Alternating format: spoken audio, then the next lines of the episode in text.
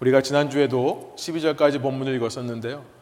다시 한번 본문을 읽으면서 여러분 눈에 들어오시겠지만 반복해서 이 본문이 말씀하시는 것이 있습니다. 그것은 뭐냐면 그의 영광을 찬송한다라는 표현이에요. 6절과 12절, 14절에 반복해서 나오고 있습니다. 영광을 찬송하는 것이다. 지난 시간 저희는 말씀을 통해서 영광이 무엇인가에 초점을 맞추었다면요. 이 시간에는 찬송에 대해, praise라고 하는 찬송에 대해, 곧 예배에 대해 생각해 보려고 합니다. worship이라고 하는 예배요. 여러분 주보에 있습니다만 예배라고 하는 것은 어떤 가치를 드리는 행위를 말합니다. 가치가 worth고 어떤 행위를 말하는 것이 ship이죠. 그래서 worship을 합쳐서 worship이라고 하는 겁니다. 내가 어떤 최고의 가치를 드리는 행위, 이것이 예배가 되는 겁니다. 그러니까 쉽게 말하면 높이는 거라고 볼 수 있습니다. 높여드리는 것, 누군가의 이름을 높이는 것. 어, 다른 말로 말하면 찬송이 되는 거겠죠. 프레이즈가 되는 거겠죠. 오늘 우리가 이렇게 예배로 일요일 날, 쉬는 날, 이 자리에 모였습니다. 모여서 우리는 예배를 합니다. 그리스도인들은 하나님을 예배하는 자다라고 얘기를 하고요. 그리스도인은 삶에서도 예배해야 된다라는 말을 하는데 도대체 예배는 무엇인가? 왜 예배해야 되고 어떻게 예배할 수 있는가에 대해 오늘 말씀을 통해 좀 나누려고 합니다. 먼저 우리 어, 읽었지만 1절 말씀을 제가 다시 한번 어, 읽어보겠습니다. 에베소서 1장 1절이 이렇게 시작합니다. 하나님의 뜻으로 말미암아 그리스도 예수의 사도된 바울은 에베소에 있는 성도들과 그리스도 예수 안에 있는 신실한 자들에게 편지하노니 너무나 당연하지만요. 너무나 당연하지만 이 사도 바울의 편지는 성도를 향해 쓴 편지입니다. 다른 말로 1절에서 그리스도 예수 안에 있는 신실한 자들이다. 어, 영어로 보니까 faithful in Christ Jesus. 그러니까 이것은 무슨 말이냐면 예수님 안에 있는 신실한 자들이다라고도 이해할 수 있지만 그리스도 예수를 믿는 자들이다라는 표현인 것입니다. 그러니까 믿음이 있는 자, 신실한 자라는 것은 믿음이 있는 자를 말하는 거죠. 예수님을 믿는 믿음이 있는 사람들을 위해 쓴 편지가 바로 에베소서고요. 에베소뿐만 아니라 바울이 쓴 편지의 대부분이 다 교회에게 쓴 겁니다. 그러니까 믿는 사람에게 쓴 거예요. 그리고 나서 2절에 보면 읽진 않겠습니다만 하나님 우리 아버지와 주 예수 그리스도의 은혜와 평강이 너에게 있기를 원한다. 사도 바울의 목적은 분명하죠. 믿는 사람들에게 하나님과 예수님 안에 있는 은혜와 평강이 임하기를 원한다라는 마음으로 그런 목적으로 이 편지를 쓰는 겁니다. 이렇게 성도를 대상으로 쓴 편지에서 세 번이나 반복하면서 너희는 영광의 찬송이 되라. 그러니까 무슨 말입니까? 예배자가 되라. 예배하는 사람이 되라. 라고 말한다는 사실은요, 우리에게 어떤 사실을 새삼 일깨워 주냐면, 예배라고 하는 것은 성도들이 드리는 것이다. 예배라고 하는 것은 그리스도 예수를 믿는 자들이 드리는 것이다. 라는 것을 새삼 우리에게 알려주는 겁니다. 왜 새삼이라고 표현을 하냐면요. 우리가 너무나도 당연한 이 사실을 어쩌면 너무 당연하기 때문에 관심을 두지 않고 너무나 당연하기 때문에 깊이 생각하지 않는 경향이 있기 때문에 이런 표현을 쓰는 겁니다. 예배는 신자들이 드릴 수 있다는 사실, 예배는 신자들이 드려야 된다는 사실을 우리가 자꾸 까먹고요. 예배는 믿음 없는 사람들을 위해 계획되어야 된다. 믿음 없는 분들이 왔을 때 불편함을 덜어주기 위해 예배를 계획해야 된다. 라고 우리가 자꾸 생각을 하는 겁니다. 이 현대 기독교의 모습이 그런 겁니다. 이 자리에 아직 믿음이 없으신 분들이 있습니까? 여러분, 그럼 내가 여기 오면 안 되는 건가? 일어나서 나가야 되나? 이런 생각을 하시지 마십시오. 여러분, 참된 예배는 예수 그리스도를 믿는, 믿음이 있는 분들이 드릴 수 있다는 것을 제가 말씀드리는 거죠. 믿음 없는 사람은 예배에 오지 말라라고 말씀드리는 것은 절대 아닙니다. 그러면 믿음이 없는 분들이 왜 이 자리에 나와서 앉아 있어야 되는 겁니까?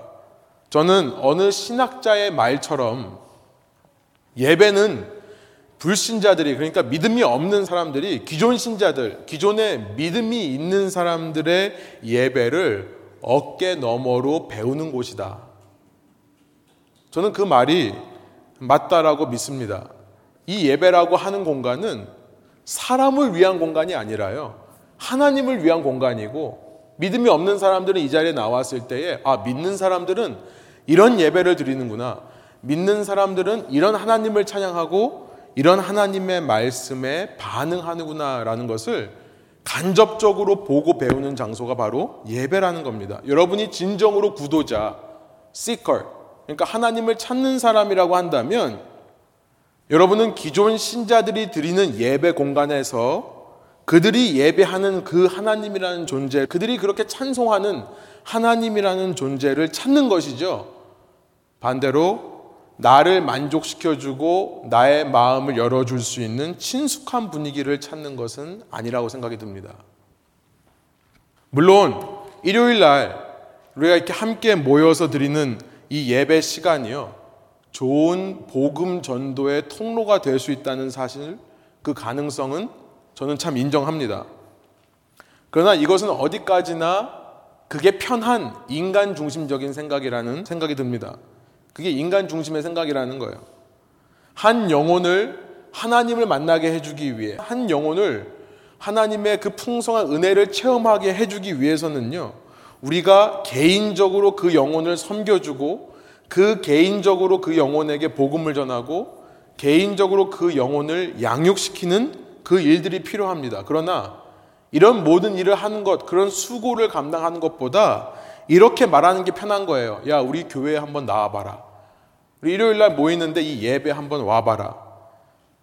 그러면 성령께서 어떻게든지 초자연적으로 역사하셔서 그의 마음이 닫혀였던 마음이 순식간에 변화되기를 기대하는 게 더 편하죠. 물론 그런 일이 없다는 것이 아닙니다. 그런 일이 일어날 수도 있지만 인간 중심적으로 봤을 때 그게 덜 피곤합니다. 그게 덜 나의 희생을 요구한다는 거예요. 그러니까 쉽게 그냥 교회 나와봐라. 예배 나와봐라. 저희가 수요일 날 8주 과정을 새로 시작하는데요. 저희 교회의 DNA를 바꾸고 싶은 마음으로 시작하는 겁니다.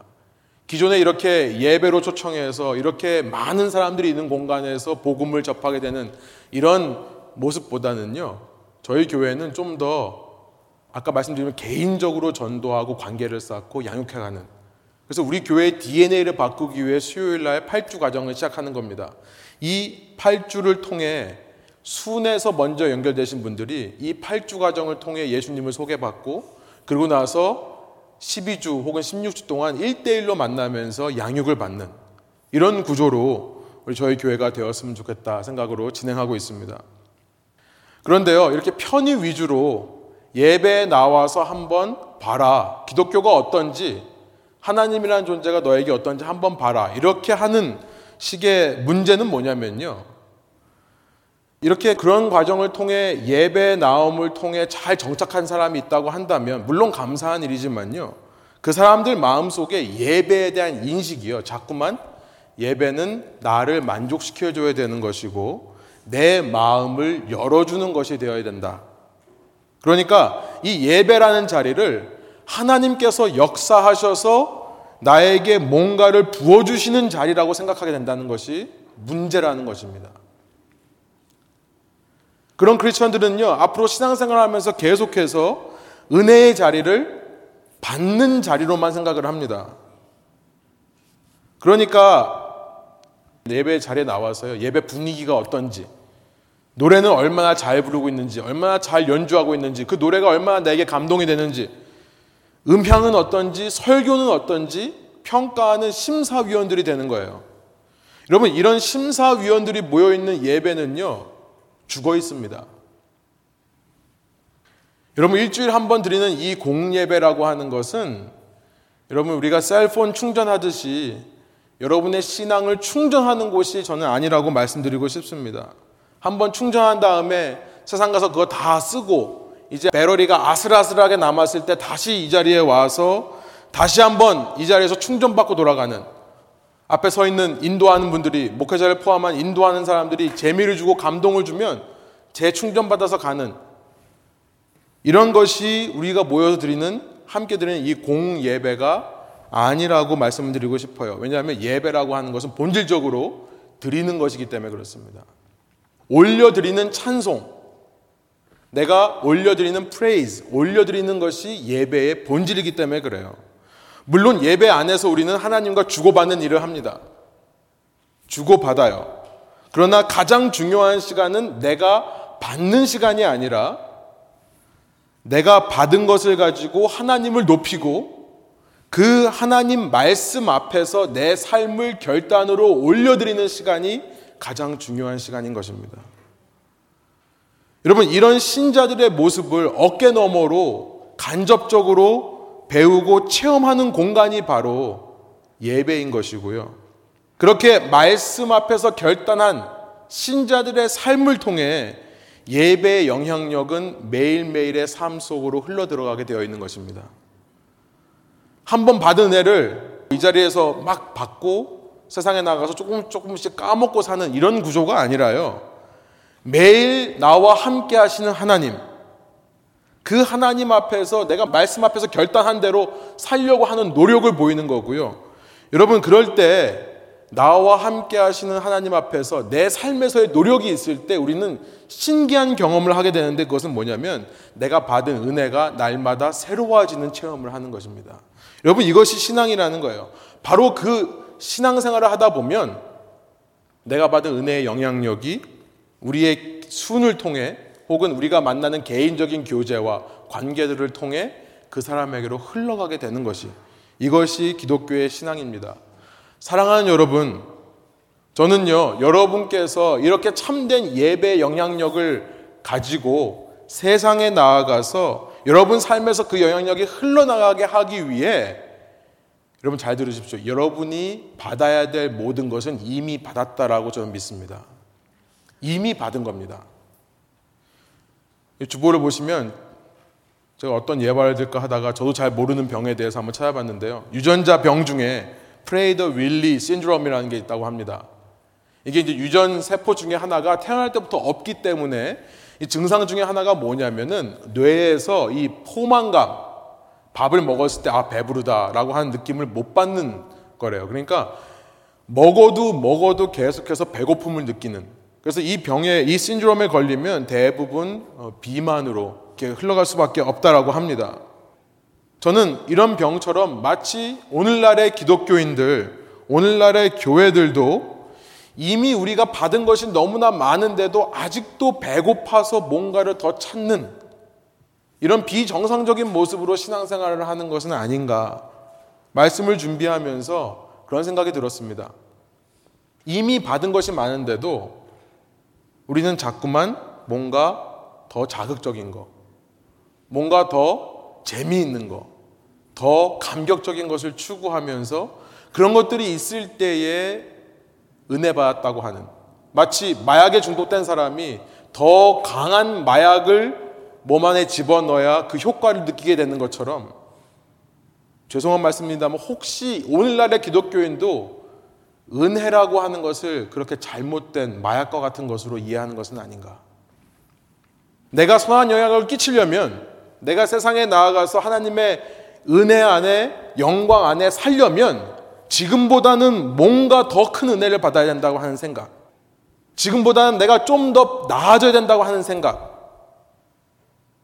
그러니까 뭔가를 하려고 그러면 아직 나는 안 돼요. 나는 자신이 없어요. 나는 준비가 안 됐어요. 나는 아직 모자라요. 더 큰 은혜를 사모하는 것 가운데 이미 주신 은혜에 대해서 못 느끼는 병이 있는 것은 아닌가 생각이 드는 것입니다. 여러분 사도 바울은요. 이 편지의 서두에서 유난히 짧게 이렇게 인사를 합니다. 내가 너희 성도들에게 편지를 쓰고 그리스도와 하나님의 은혜와 평강이 너에게 있기를 원한다. 너무나 짧게 1절, 2절 인사를 한 뒤에 3절부터 우리가 읽은 14절까지요. 신앙인이 이미 받은 것들에 대해 말씀하고 있습니다. 그래서 오늘 이 시간에 그걸 좀 살펴보려고 그래요. 우리가 예수 그리스도 안에서 이미 받은 것들은 무엇인가? 첫 번째, 우리 3절의 말씀 다시 한번 한 목소리 한번 읽어 볼까요? 읽어 보겠습니다.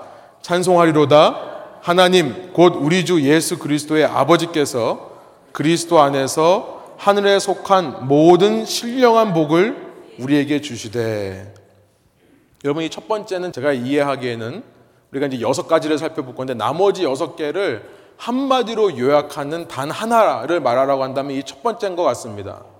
그리고 좀 더 이게 추상적이에요. 좀더 abstract해요. 하늘에 속한 신령한 복이다. spiritual blessing이다. 라고 말씀하고 있습니다. 첫 번째 우리가 예수 그리스도 안에서 받은 것은 하늘에 속한 신령한 복. 이걸 다른 말로 가리켜서 저는 이렇게 표현을 해봤습니다. 삼위일체 하나님의 생명력이다. 라고 표현을 해봤습니다. 삼위일체 하나님의 생명력. 혹시 기록하기 원하시는 분들은 주보에 기록해 보시기 바랍니다. 삼위일체 하나님의 생명력이다. 여러분 3절에 보면 삼위일체 하나님이 나옵니다. 우리가 믿는 하나님은요. 한 분이시지만 세 분이고 세 분이시지만 한 분인 분이세요. 그 세 분을 가리켜서 God the Father 하늘 아버지, 하나님 아버지라고 부르고요. 또 Our Lord Jesus Christ 우리 주 예수 그리스도 성자 하나님입니다. 그리고 나서 우리가 신령한이라고 번역됐는데요. 스피리추얼이라고 번역됐는데 원어로 보면 이것이 바로 성령입니다. 그러니까 성령의 복. 그러니까 지금 사도 바울은요. 어떤 신령한 어떤 신기한 복이 있다라고 말하는 게 아니라 너희가 예수 그리스도 안에서 아버지 하나님과 아들 하나님과 성자 하나님의 복을 받은 사람이다 라고 말씀을 하시는 거예요. 그 복이라는 것은 뭘까요? 저는 이것이 삼위일체 하나님이 가지고 계시는 풍성한 생명력이라고 생각합니다.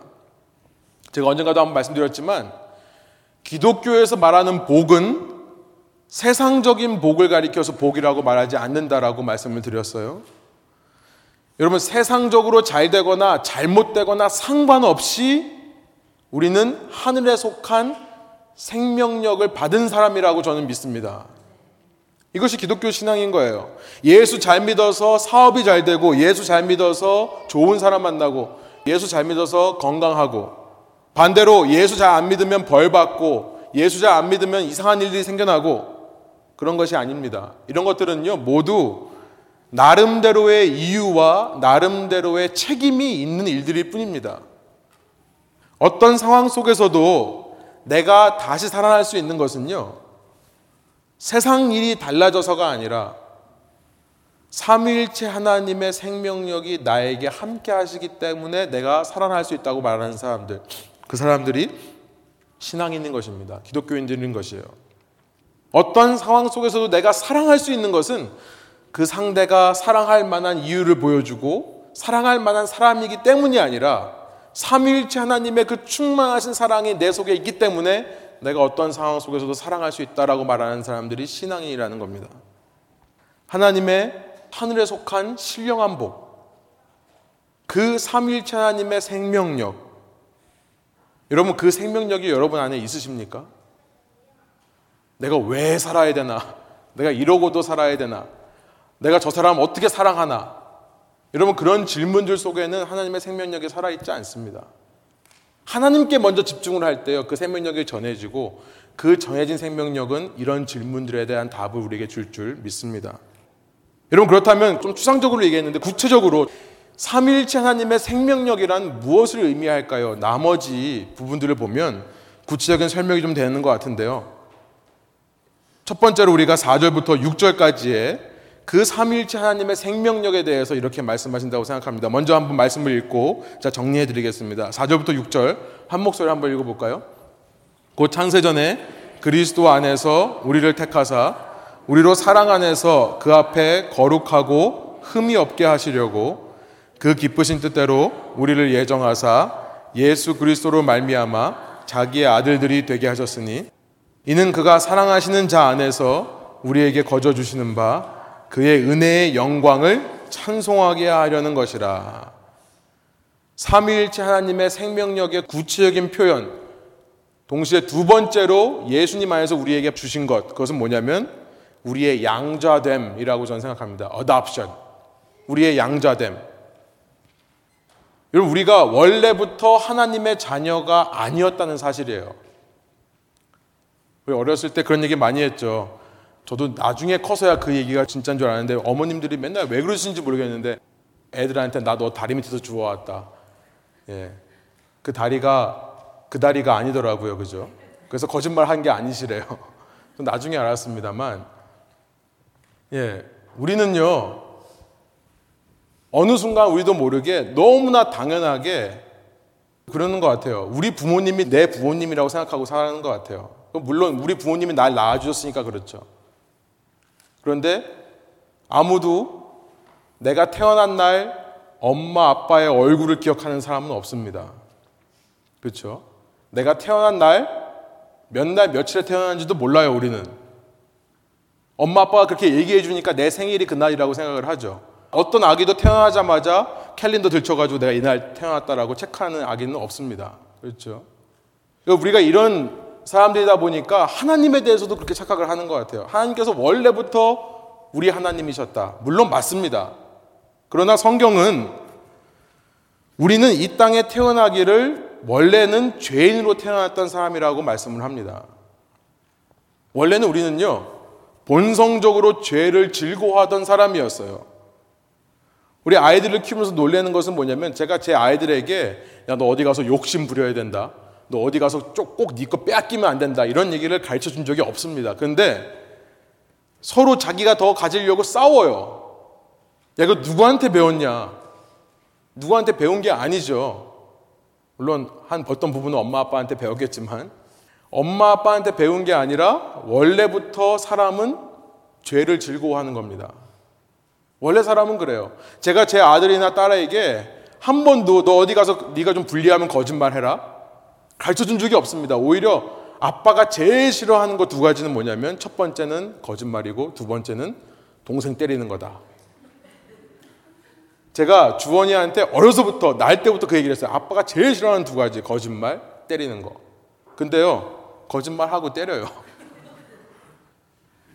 누가 가르쳐 주는 게 아닙니다. 우리가 다 그래요. 자기 보호를 위해 순간순간 거짓말하는 존재들이에요. 그렇기 때문에 우리가 이제 살펴보겠습니다만 에베소서 2장 3절은요. 우리가 본래부터 진노의 자녀였다. 이것은 뭐냐면 하나님께서 심판하실 수밖에 없는 하나님의 진노에 속한 자들이었다. 이런 뜻입니다. 그런데요, 그런 우리를 하나님께서 택하셔서 양자 삼았다고 지금 말씀을 하시는 겁니다. 그런 우리를 어답했대요. 원래 하나님의 자녀가 아닌데, 자녀가 될 수 없는데, 이제는 하나님의 대를 잇는, 하나님의 모든 물건들을 다 소유받는 하나님의 자녀로 삼아 주셨다라고 말씀을 합니다. 우리가 이것을 자꾸 까먹고 사는 것 같아요. 원래부터 나는 하나님의 자녀였다고 생각을 하는 것 같습니다. 아니요. 그렇지 않다는 거예요. 양자 되었다는 거예요. 이것이 은혜입니다. 이것을 가리켜서 grace라고 해요. 내가 잘나서 내가 이루어낸 것이 아닙니다. 내가 원래부터 거룩하고 흠이 없기 때문에 하나님께서 나를 택하셨다 그러면 그건 더 이상 은혜가 아닙니다. 은혜란 받을 수 없는 사람이 받는 거고요. 꼭 받아야 될 것을 안 받는 게 은혜입니다. 그러니까 내가 마땅히 받아야 될 것을 안 받고 내가 받을 수 없던 것을 받게 되는 것. 내가 당연히 받아야 되는 심판을 안 받고 내가 받을 수 없는 구원이라고 하는 것을 받게 되는 것. 이것이 은혜인 것입니다. 성경 말씀은 분명하게 오늘 본문에서 말씀하십니다. 4절부터 6절에요. 이것은 세상 창조 전부터. 그러니까 내가 태어나기도 전부터 하나님께서 예정하신 것이다. 무슨 말씀입니까? 내가 은혜를 받기 위해 내가 할 수 있는 행동은 아무것도 없었다는 것을 말씀하는 거예요.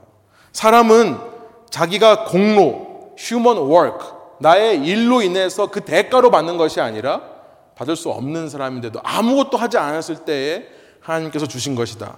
인간의 노력과 힘이 있었다고 한다면 그것은 은혜라고 하지 않고 봉급이라고 할 겁니다. 셀러리라고 할 거예요. 우리는요, 어느샌가 신앙생활 하면서 자꾸 이 모든 게 내 공로라고 착각을 하는 겁니다.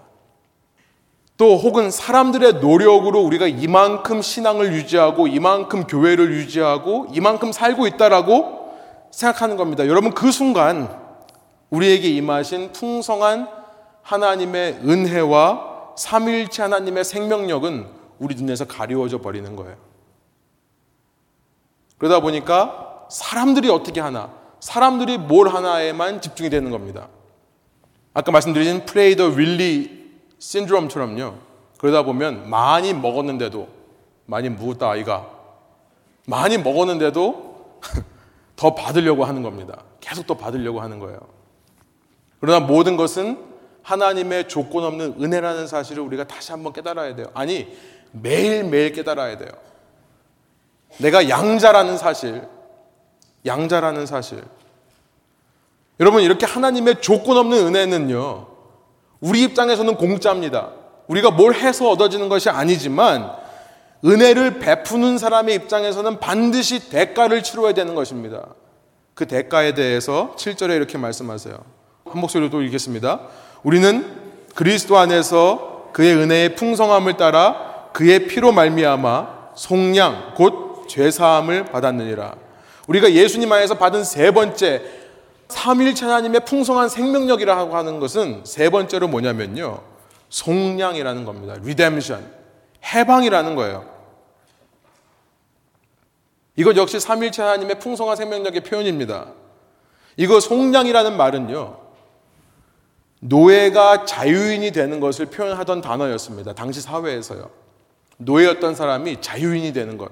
그런데요, 유대인적인 관점에서 보면 이 단어는요, 자유인이 되었다는 사실의 강조가 있는 것이 아니라 이 노예를 사오기 위해 치러야 했던 값, 그것에 강조점이 있는 단어가 바로 이 단어입니다.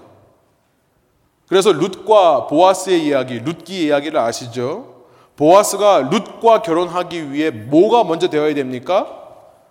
기업 무를 자라고 하는 고엘이라고 하는 기업 무를 자, 값을 치러야 되는 자가 먼저 되어야 된다는 것을 강조하고 여러분 룻기의 내용은 룻이 하나님 백성이 되었다라는 것을 celebrate 하는 것도 있지만 그것을 위해 보아스라는 사람이 대신 희생했다라고 하는 메시지가 그 안에 들어 있는 것입니다. 여러분 예수님께서요 피값을 치르시고 우리의 모든 죄, 이 본문에 보니까 7절에 보니까 우리의 trespasses, 우리의 모든 죄, 불법함과 반항으로부터 우리 자신을 용서해 주셨다라고 지금 고백하고 있습니다. 그러니까 삼일체 하나님의 생명의 풍성함이라는 것은 첫 번째로 우리 같이 자격 없는 사람을 양자 삼아 주신 거고 그 양자 삼는 데 있어서 하나님께서 값을 치르셨다는 거예요. 여러분 우리가 이 사실을 알 때요 어떻게 감격하지 않을 수 있겠습니까? 자꾸 이 사실을 까먹는 거예요. 그 이유가 뭐겠습니까? 여러분, 우리가 날마다 우리 자신을 너무나 크게 보기 때문에 그래요. 그래서 예수님께서는 누구든지 나를 따라오려거든 자기를 부인하고 날마다 자기 십자가를 지고 나를 쫓을 것이다. 자기 부인이라는 것이 신앙에 그래서 꼭 필요한 것이라 생각이 듭니다. 여러분, 여러분 삶에 진정으로 이런 풍성한 은혜가 임하고 계십니까? 하루하루마다 아침마다 저녁마다 이 은혜의 감격 속에 살아가고 계세요. 열쇠는 뭐냐면 키는 뭐냐면 내 자신을 죽이고 부인해야 되는 겁니다. 자아가 커져 버리면요. 양자됨의 은혜도 대속 속량 리뎀션의 은혜도 나를 위해서 너무나 당연한 것이 되어 버리는 거죠. 네 번째로 예수 그리스도께서 우리에게 주신 것이 있습니다. 하나님께서 삼일체 하나님의 풍성한 생명력을 우리에게 주셨다고 할 때 구체적으로 이것까지 얘기를 하는 겁니다. 우리 8절부터 10절의 말씀 한번 한 목소리로 읽어보겠습니다. 이는 그가 모든 지혜와 총명을 우리에게 넘치게 하사 그 뜻의 비밀을 우리에게 알리신 것이요 그의 기뻐하심을 따라 그리스도 안에서 때가 찬 경륜을 위하여 예정하신 것이니 하늘에 있는 것이나 땅에 있는 것이 다 그리스도 안에서 통일되게 하려 하심이라. 네 번째로 우리에게 주신 것은 뭐냐면 천국의 비밀을 깨달을 수 있는 지혜와 총명을 주셨다는 거예요. 천국의 비밀을 깨달을 수 있는 지혜와 총명, wisdom and insight. 여러분 구절에 보니까 우리에게 비밀을 알려주셨다라고 얘기를 하는데요. 어떤 비밀입니까? 10절에 보면 그리스도 예수 안에서 하늘과 땅이 이어지는 비밀인 거예요. 이것이 뭡니까? 하늘의 뜻이 이 땅에 임하는 거죠. 저희가 마태복음에서 살펴봤던 천국이라고 하는 것이 바로 이겁니다. The kingdom of heaven. 하늘 통치가 이 땅에 이루어지는 것. 뜻이 하늘에서 이루어진 것처럼 땅에서도 이루어 주십시오. 이 땅에 임하시는 하나님의 왕국에 대해서 말씀하는 겁니다. 하나님의 통치예요. 그 비밀을 깨닫고 그 비밀스러운 현실을 살도록 하는 하나님의 예정된 지식이 지혜와 총명이 나에게 임했다는 것입니다. 여러분 우리를 양자 삼으시고 우리를 위해서 핏값을 치르신 것만이 부족해서 우리로 하여금 이런 지혜와 총명을 주신다는 거예요. 여러분 여러분이 믿는 사람이라고 한다면 예수 그리스도 안에서 이 놀라운 비밀을 깨닫는 지혜와 총명이 여러분에게 주어진 줄로 믿습니다. 믿으세요? 잘 안 믿기세요? 우리 옆에 분들하고 한번 인사하실까요? 당신은 지혜와 총명으로 가득하신 분입니다. 우리 안 믿겨지시더라도 믿음으로 고백하시기 바랍니다. 서로를 바라보시면서. 네. 여러분 세상에는요 너무나 똑똑한 사람이 많습니다. 세상에 얼마나 지혜로운 사람이 많은지요. 정말 많은 책들을 읽고 여러 가지 역사, 인문학, 철학 꿰뚫고 있는 사람들도 너무나 많이 있습니다. 제가 공부를 해보니까 저 여기서 어, 마스터 디그리, 세상에서 마스터 디그리까지 했는데 마스터 디그리를 공부를 해보니까 정말 비밀들을 많이 가르쳐 주더라고요. 그러니까 그런 것들 때문에 있는 것 같습니다. 공식을 하나 apply를 하면요. 회사에 있는 inventory가 30%가 줄어들어요. 저희가 물어봤어요. 너무 신기해가지고 이거 왜 이거 사람들이 모릅니까? 그랬더니 이 자리에 와야만 알 수 있는 거다. 이 경영학 석사 과정을 해야지만 알 수 있는 거다. 여러분 세상 사람들은 비밀을 알고 싶어 합니다. 영업 비밀을 알고 싶어 해요. 어떻게 하면 성공할 수 있을까? 성공의 비밀을 알고 싶어 해요. 어떻게 하면 자녀를 그렇게 잘 키우십니까? 양육의 비밀을 알고 싶어 하고요. 어떻게 하면 그렇게 멋진 남자친구, 여자친구를 만날 수 있습니까? 연애의 비밀을 알고 싶어 하죠. 어떻게 이렇게 결혼 생활을 잘 이어갑니까? 결혼의 비밀을 알고 싶어 해요. 여러분 세상 사람들은 그 비밀을 알기 위해 정말 열심히 노력합니다. 성공하기 위해 비즈니스가 잘 되기 위해 너무나 많은 노력을 해요. 그런데 이런 세상에 있는 모든 비밀 중에 저는 하나님께서 이 땅에 당신의 나라를 이루시는 비밀은 상대가 안 될 정도로 고차원적인 비밀이라고 생각합니다. 상대가 안 될 정도로 깊은 비밀이라고 생각해요. 여러분, 그런데 세상에 이렇게 똑똑한 사람들이 많은데 그 중에 우리처럼 모자라고 지식 없고 지혜롭지 못한 사람에게 하나님의 뜻이 그 하나님의 나라의 임재가 깨달아진다는 사실 여러분 놀랍지 않습니까? 놀랍지 않으세요? 여러분 성경 말씀을 펴서 읽으실 때 성경 말씀이 이해가 되십니까? 여러분 놀라운 거예요. 정말 지식이고 똑똑한 사람들도 이해가 안 되는 걸 여러분 깨닫고 있는 거예요. 하나님의 통치가 여러분 삶 가운데 체험되십니까? 여러분 놀라운 겁니다. 여러분 그 사실만으로도 하나님께서 어떻게 이렇게 미련하고 무지한 나에게 이런 은혜를 허락해 주셨는가 우리는 감동해야 되는 겁니다. 감동해야 되는 거예요. 8절에 보니까요. 그것도 그냥 주시는 게 아니라 넘치게 부어 주신다. 영어로 보니까 lavishes. 그냥 갖다 부어 주신다는 말입니다. 우리 하나님은요, 그래서 팀 켈러가 그런 책 제목을 썼죠. 패러디걸 갓. 탕부 하나님. 탕자가 돼서 아버지의 재산을 가지고 흥청망청 막 썼는데 그런 사람을 받아주시는 은혜를 낭비하시는 하나님. 여러분, 우리 하나님이 그런 하나님이시라는 겁니다. 그런 하나님이시라는 거예요. 네 번째로 하나님께서 우리에게 예수 그리스도 안에서 이런 지혜와 총명을 주신다는 겁니다. 여러분은 전부 다 이런 지혜와 총명을 받으신 분이라 믿습니다. 다섯 번째로 우리에게 주신 것, 이미 우리에게 주신 것은 무엇인가 보니까요. 이렇게 정리할 수 있습니다. 미래의 기업이다. future inheritance다. future inheritance. 우리 11절, 12절 한 목소리 한번 읽어보겠습니다. 모든 일을 그의 뜻의 결정대로 일하시는 이의 계획을 따라 우리가 예정을 입어 그 안에서 기업이 되었으니 이는 우리가 그리스도 안에서 전부터 바라던 그의 영광의 찬송이 되게 하려 함이라. 여러분 기업 인헤리턴스라는 것은 아버지가 죽을 때 물려받는 유산입니다. 그러니까 살아있을 때는 받는 것이 아니에요. 그러니까 우리 믿는 사람들에게 있어서 하나님께서 자신을 기업으로 주신다라고 하는 것은 무슨 말이냐면 이 땅에서 받는 것을 말하는 것이 아니라 이 땅 이후에 펼쳐질 영원한 나라에서 우리가 받을 것을 말하는 겁니다. 그러니까 이 기업이라는 말은 이 땅에 임한 왕국만이 아니라 언젠가 완성될 영원한 나라에 대한 소망을 말씀하시는 거예요. 여러분, 유학생으로 살다가 이 시민권 땄을 때의 기쁨을 아십니까? 여러분 아마 처음부터 시민권이신 분들은 부모님한테 감사하시기 바랍니다. 아마 그런 거 못 느꼈을 거예요. 제가 유학생으로 처음에 미국에 왔는데요. 감사하게도 불법으로 있었던 기간은 없었던 것 같습니다. 근데 불법이 있다가 시민권 센 사람들은 얼마나 더 기쁠까 생각을 해봤어요. 제가 유학생으로 있으면서 한국에서 여권을 제가 몇 개를 발급받냐면 13개를 발급받았어요. 그러니까 몇 년 동안 한 4, 5년 동안 그러니까 한국에서 제가 의심되니까 혹시 한국에 안 돌아올까봐 뭐 1개월짜리 여권 주는 거예요. 1개월 있으면 또 신청해야 됩니다.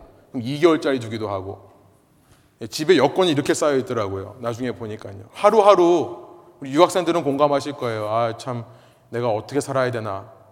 이 땅에서 내가 정착해야 되나? 다시 한국으로 돌아가야 되나? 여러 가지 고민 속에 살아야 될 거예요. 그러다가 시민권을 땄을 때요. 이런 생각이 들더라고요. 이제 까불기만 해봐라. 나한테 까불기만 해봐라. 이런 생각이 들더라고요. 제가 시민권 되기 전에 영주권자 신분으로 캐나다에서 사역을 했습니다. 그러니까 여기 왔다 갔다 했었어요. 어, 그때요.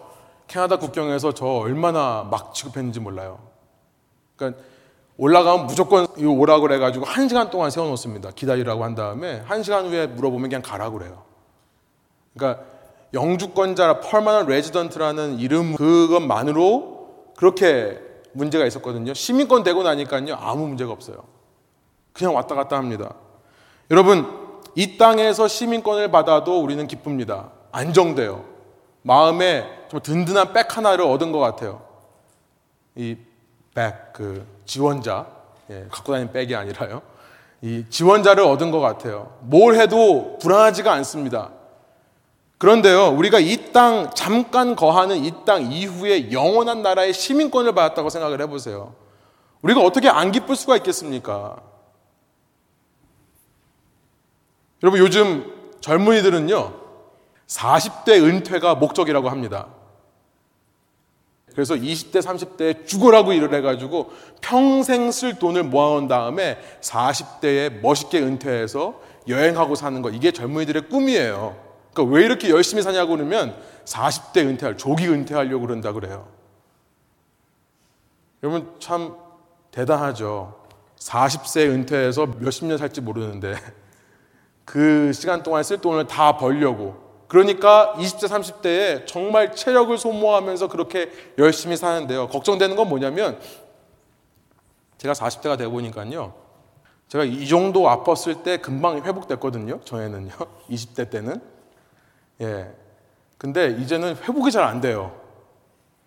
예. 저는 걱정되는 건 뭐냐면 그렇게 20대, 30대 몸 혹사해서 정말 많은 돈을 모았는데 40대 이후에 그 돈 가지고 자기 건강에 돈 쓰지 않을까. 예, 그런 걱정이 듭니다. 아무튼요, 여러분 확실한 노후 대책이 하나만 있어도 사람들은 기뻐합니다. 그것을 위해 목숨을 걸어요. 그런데 우리가 죽음 이후에도 영원한 기업이 있다는 사실이 어떻게 안 기쁠 수가 있습니까? 우리가 이 땅에서 뭘 누리고 어떤 부경화를 누리고 살아도 죽음이라고 하는 문을 통과할 수 없습니다. 그런데 이 죽음 초월해서 우리에게 소망을 주는 것이 있다면, 여러분, 우리가 믿음 안에서 이것을 이미 받았다면, 우리가 어찌 당당하지 않게 살 수 있겠느냐는 거예요. 그러면서 여섯 번째, 마지막으로 살펴보기 원하는 것은요, 이렇게 미래의 기업만을 주셨을 것이 아니라 예수 그리스도 안에서 우리에게 뭐까지 주셨냐면요. 이것이 삼일체 하나님 안에 있는 생명력의 구체적인 표현들입니다. 여섯 번째, 기업의 보증까지 주셨다는 겁니다. guarantee of our inheritance. 다른 말로 성령이라고 말씀하고 계십니다. 우리 13절, 14절 다시 한번 한 목소리를 읽어보겠습니다. 그 안에서 너희도 진리의 말씀, 곧 너희의 구원의 복음을 듣고 그 안에서 또한 믿어 약속의 성령으로 인치심을 받았으니 이는 우리 기업의 보증이 되사 그 얻으신 것을 속량하시고 그의 영광을 찬송하게 하려 하심이라. 이 땅 이후의 소망만이 아니라 이 땅에서부터 소망을 얻게 살기 위해서 하나님께서요, 우리를 seal 하셨다는 겁니다. 인치셨다는 겁니다. 증거를 주셨다는 거예요. 여러분, 제가 만일 뭐 몇십 년 후에 멀타이 밀리언 몇백만 불을 받는다고 한다면 얼마나 기쁘겠습니까? 근데 지금 당장은 돈이 없으니까 그게 무슨 의미가 있을까 생각할 수도 있잖아요. 그런데 누군가가 내가 받을 멀타이 밀리언 중에 많은 부분, 내가 원하는 만큼 끌어서 쓸 수 있다고 한다면, 지금 땡겨 쓸 수 있다고 한다면 얼마나 기쁘겠어요. 여러분, 우리가 영원한 마지막 날에 들어갈 그 소망을 갖고 사는데요. 이 땅의 삶의 현실이 너무나 힘들어요. 그러니까 그게 무슨 의미가 있습니까? 라고 말하지 못하게 지금 무슨 말씀을 하시는 거예요? 하나님께서 자기 스스로를 보증, 개런티로 우리에게 지금 주셨다는 겁니다. 그래서요, 그 하나님 안에서 우리가 지금 그 하나님에게만 매달리기만 하면, 하나님께 관심을 두기만 하면, 영원한 천국의 기쁨이 지금 맛볼 수 있다는 거예요. 영원한 천국의 평안이 지금 내게 흘러 들어온다는 것입니다. 영원한 천국에서 내가 누릴 그 감격의 예배, 그 감사의 축제가 성령 안에서 지금 내 삶으로 흘러 들어올 수 있다라고 말씀을 하시는 거예요. 여러분 그런데 어떻게 안 기쁠 수가 있겠습니까? 어떻게 우리가 풍성한 삶이라고 말하지 않을 수가 있겠어요? 말씀을 정리해 보겠습니다. 삼일체 하나님의 생명력, 우리를 양자 되시고 자격 없는 우리를 양자 삼아 주시고 그를 위해 속량, 그를 위해 값 치르기를 기뻐하셨던 하나님. 그러면서 우리에게 이 하나님의 나라의 비밀을 깨닫는 지혜와 총명까지 주시고 영원한 기업을 소망으로 주셨을 뿐만 아니라 그 기업의 보증으로 지금 성령을 주시는 하나님의 은혜. 여러분, 이렇게 받은 게 많은데요. 우리가 어떻게 찬송하지 않을 수 있겠습니까? 여러분, 이렇게 받은 게 많은 것을 깨닫고 찬송하는 것이 진짜 예배입니다. 그것이 진짜 예배예요. 여러분, 이 내용은 우리가 이미 다 알고 있는 겁니다. 그렇죠. 우리가 새롭게 뭔가를 만들어낸 것이 아니죠. 기독교의 중심적으로 우리가 뭘 믿는가를 제가 쭉 말씀드린 겁니다. 그런데 우리는요, 이미 알고 있는 이거 외에 자꾸만 변태적으로 뭔가 더 새로운 게 있지 않을까? 뭔가 더 자극적인 게 있지 않을까? 뭔가 더 감격적인 것이 있지는 않을까? 찾고 있는 모습을 보이는 것은 아닐까 생각이 듭니다. 여러분, 예수님 안에서 받은 것만으로 찬송하는 참된 예배를 회복하시는 저와 여러분 되기를 원합니다. 여러분, 이런 행위는요, 저는 믿습니다. 우리 주위 사람들에게 엄청난 영향력을 발휘할 수밖에 없다라고 저는 믿습니다.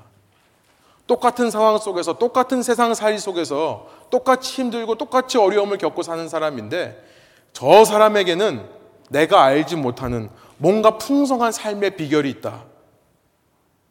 주위 사람들이 그것을 눈치채는 순간 여러분 여러분 안에 감고 있는 그 영광의 빛은요 흘러가지 않을 수 없는 거예요. 여러분 세상에 이제 나가실 텐데요.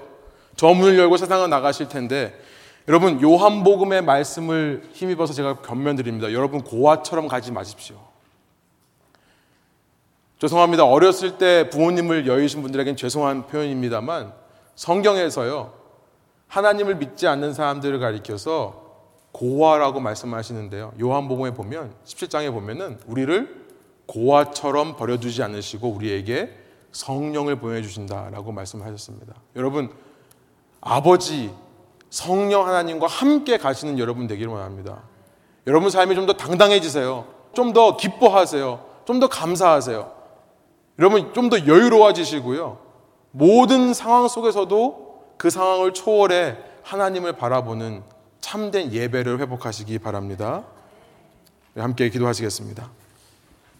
이 시간 말씀을 기억하시면서 부족한 저의 입술을 통해 하나님께서 여러분에게 말씀 주신 것이 있다면 하나님과 다시 한번 결단하시고 대화하는 시간 조용히 좀 갖도록 하겠습니다. 함께 기도하시겠습니다.